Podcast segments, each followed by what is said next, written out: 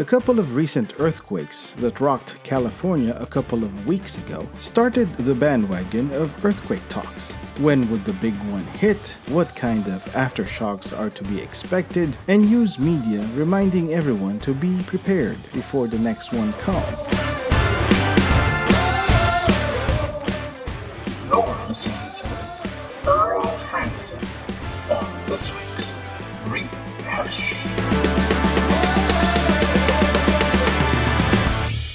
Welcome to this week's rehash. The common advice is to set yourself up and your family with at least three days of provisions in case of a catastrophe, because it is assumed that rescue efforts might at least take three days before it could get to you. That's pretty optimistic. In reality, rescue efforts may take even longer. While every news network tells you the standard line of stocking up on water and food, I'm joining the preparedness bandwagon with things that the media barely mentions. May it be three days, a week, or how many days it may take until things get back to the way they were, it still boils down to start preparing now. So, where do we start? I say we start with a budget. Everyone tells you to stock up on this and that, but this and that cost money. Being conservative with your expenses leaves room for you to afford all the necessities that you may need when shit hits the fan kind of situations arise. It is obviously harder to set aside provisions for your family if you are deep in debt. So, do not be suckered into believing in the Black Friday and Christmas sale culture that this consumer based economy has wonderfully crafted to keep you sliding those credit cards. Of course, it does not help that California is now the state with the highest gas tax. Consequently, soon enough, prices of basic utilities and commodities are likely to follow since goods and services are still dependent on gasoline. So, do what you can to get your finances squared away. But here's the tip if you can move, then move away from California. That might just be the best money saving and earthquake tip for people in this third world state. Number two is be aware.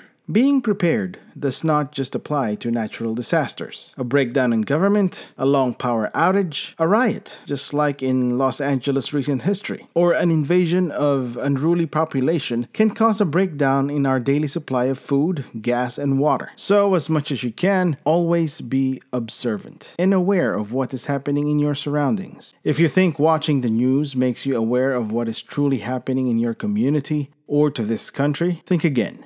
All networks pick a side, a party, may it be Democrat or Republican, and base their broadcast on their chosen party's agenda. Notice that even the scripts and stories of each network shows are written based on their agendas. Forget about choosing sides. Be skeptical of everything. Never take anyone's word for it. Research, listen to different sources, use your own logic, and watch for patterns especially those that you observe in your immediate surroundings. And have your passports ready to go. Most probably, you can't fly out in a natural disaster situation, but for everything else, if you notice that there is a nasty pattern that is brewing in your city or state, bug out as early as possible.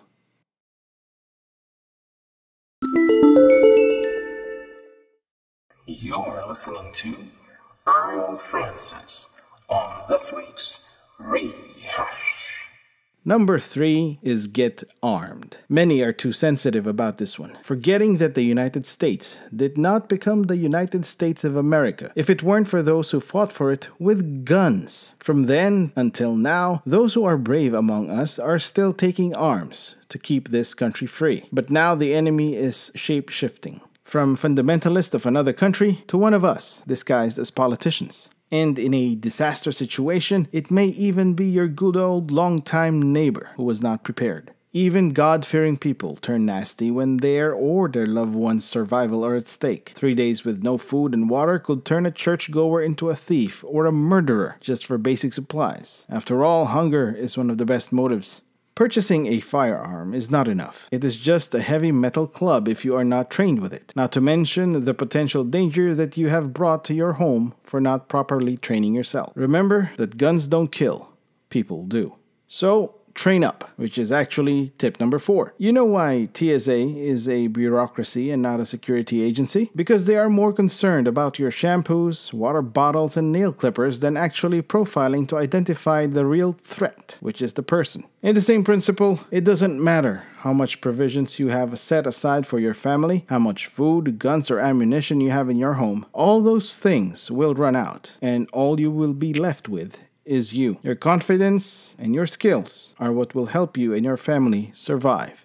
Learn to cook for goodness sake. In this culture of fast food and malls, people barely cook anymore. Mostly for convenience, which is understandable, but at least dab in it once in a while. I even heard a saying that says, food comes to those who cook. And when the time comes that your nearest grocery runs out of supplies due to a catastrophe, you will surely want food to come to you. Skills such as starting a fire from flint or other techniques, chopping wood, shooting, swimming, bike riding, martial arts, land navigation, map reading, and other skills along those lines look like hobbies today. But when the time comes, those hobbies will be your lifeline. Number five is evacuation plan. The most ideal solution is for a community to plan, prepare, and work together in disaster scenarios. This has been demonstrated by the people in San Diego a few years back in the way they handled the vast wildfire that devastated their community. I don't know how much planning they had for such an event, but the execution of their relief efforts were superb. In fact, they even told Federal Emergency Management Agency or FEMA in some form or fashion to stay away from the evacuation facility so as not to screw up what they already had set up. They covered everything from food, water, shelter, insurance agents, to even entertainment.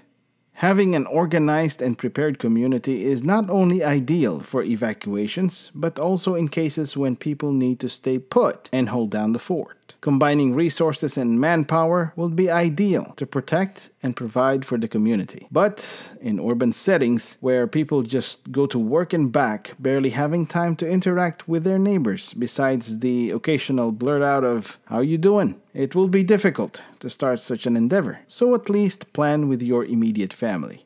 Most likely, staying at home with your supplies will be the best bet, unless your home is ruined or is the center of the chaos. Only then will evacuation be a good option. But the big question I have with regards to evacuation is where can we go? It would be great if you have a family in another state, assuming that the disaster is not nationwide and you have read the patterns enough to recognize the need to evacuate early on. Having another family out of state to run to is a good option.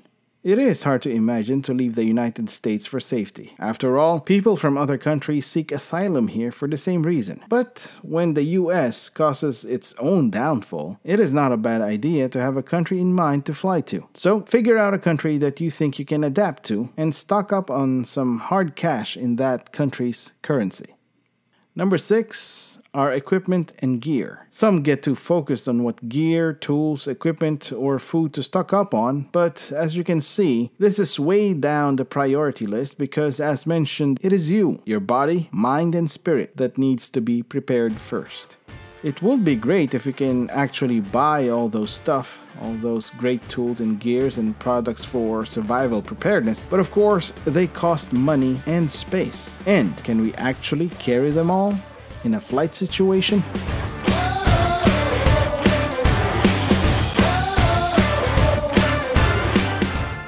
This is Earl Francis for this week's Rehash.